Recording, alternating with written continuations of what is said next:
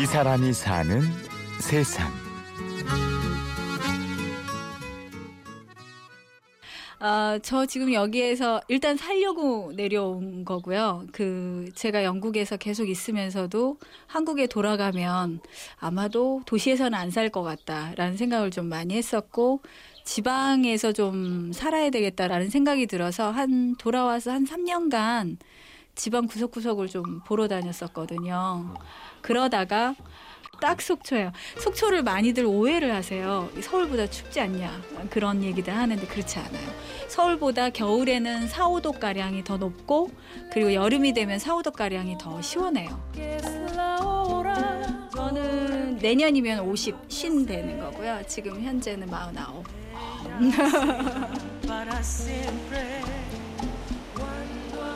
강원도 속초시 중도문길 24. 이 주소를 따라가면 작은 학교가 나옵니다.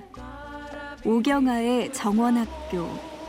오늘 우리가 배워볼 이야기가 여기서 시작됩니다. 서늘한 바람이 불고 따사로운 햇살이 이마에 내려앉아 나른함을 몰고 옵니다. 제 맞은편엔 오늘의 주인공 경아 씨가 건강한 미소를 지어주고 있네요. 나이 38살에 정원을 공부하러 영국 유학을 감행한 오경아 씨가 말이죠. 예, 예. 방송 일을 계속 한 16년간 하다가 한 7년간 그 정원 배우러 영국에 갔었고 지금 돌아, 돌아와서는 오히려 이제 가든 디자이너로 많이 이름을 기억해 주고 계시는데 그래도 작가라는 제 정체성은 계속 갖고 가는 것 같아요. 그래서 정원에 관련된 책을 계속 좀 내고 있는 중. 가든 디자이너 오경아. 지난 16년을 방송 작가로 정신없이 살았던 그녀가 돌연 모든 일을 뒤로하고 정원을 선택한 이유가 궁금합니다.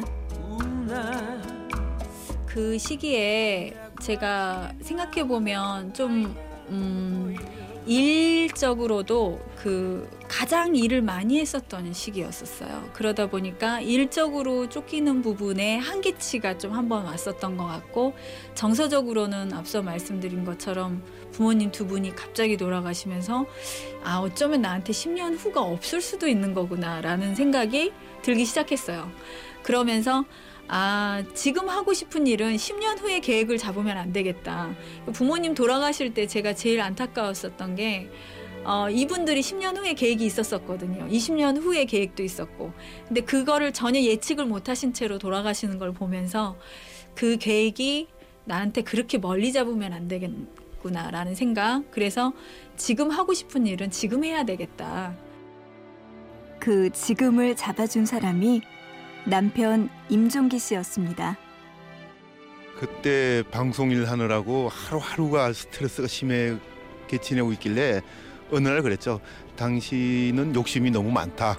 왜냐하면 잘 나가는 방송 작가로서의 그 떡이 있는데 그것도 놓기 싫으면서 또 다른 공부를 하고 싶다. 근데 그 두 가지가 되겠느냐? 그 떡이 성공할지 않을지 모르지만 일단은 나라. 그래야 나머지 떡을 질 수 있지 않겠느냐라고 얘기했고 그러다 어느 날 갑자기 일어나서 여보 나 떡 놓기로 했어 라고 하길래 내가 적극 찬성했습니다. 당시 43세 남편은 그렇게 두 딸과 아내를 영국으로 보내줍니다. 또 막상 공부를 해보니 그것이 아니었어요. 너무 힘든 공부여서 결국은 3년 예상하고 갔었던 게 7년이 지나서야 공부를 마치고 돌아올 수 있었거든요. 부자? 오경아 씨와 그녀의 가족에게 이 단어는 어울리지 않습니다. 살던 집을 팔아 유학을 감행했으니 돌아왔을 땐 빚 좋은 개살구였죠. 갔다 돌아왔을 때 이제 최악의 상황이 벌어졌어요. 집도, 집도 없고 집도 그래서 누구 표현대로 야 너희는 진짜 어디에 바늘 하나 꽂을 땅이 없구나 이런 말을 할 정도로 그렇게 얘기를 딱 그 상황이었어요. 그래서 저희가 월세로 시작을 했어요. 난방도 안 되는 창고 같은 데서 겨울 나고 그 아는 지인들이 대부분 찾아와서 야빚 좋은 개살구다 이게 이렇게 생고생을 하고 이러냐. 빈털터리에서 다시 시작한 경아 씨와 남편 임종기 씨. 이제 속초에서 제2의 인생을 펼치고 있습니다. 저는 속초 뿐만 아니라 어떤 이런 것에 내려와서 이렇게 정원을 만들면서 남편이 목공일을 좀 해주면서 지금도 지금 마당에서 음악 소리 좀 들리잖아요. 이렇게 하면서 나는 한나절을 보낼 수 있다 그러면 내가 너무너무 즐거울 것 같다, 행복할 것 같다라는 상상을 했을 때 제 가슴이 막 두근두근 하면서 너무 기분이 좋았었거든요. 네, 지금 딱 이 풍경이었던 것 같아요.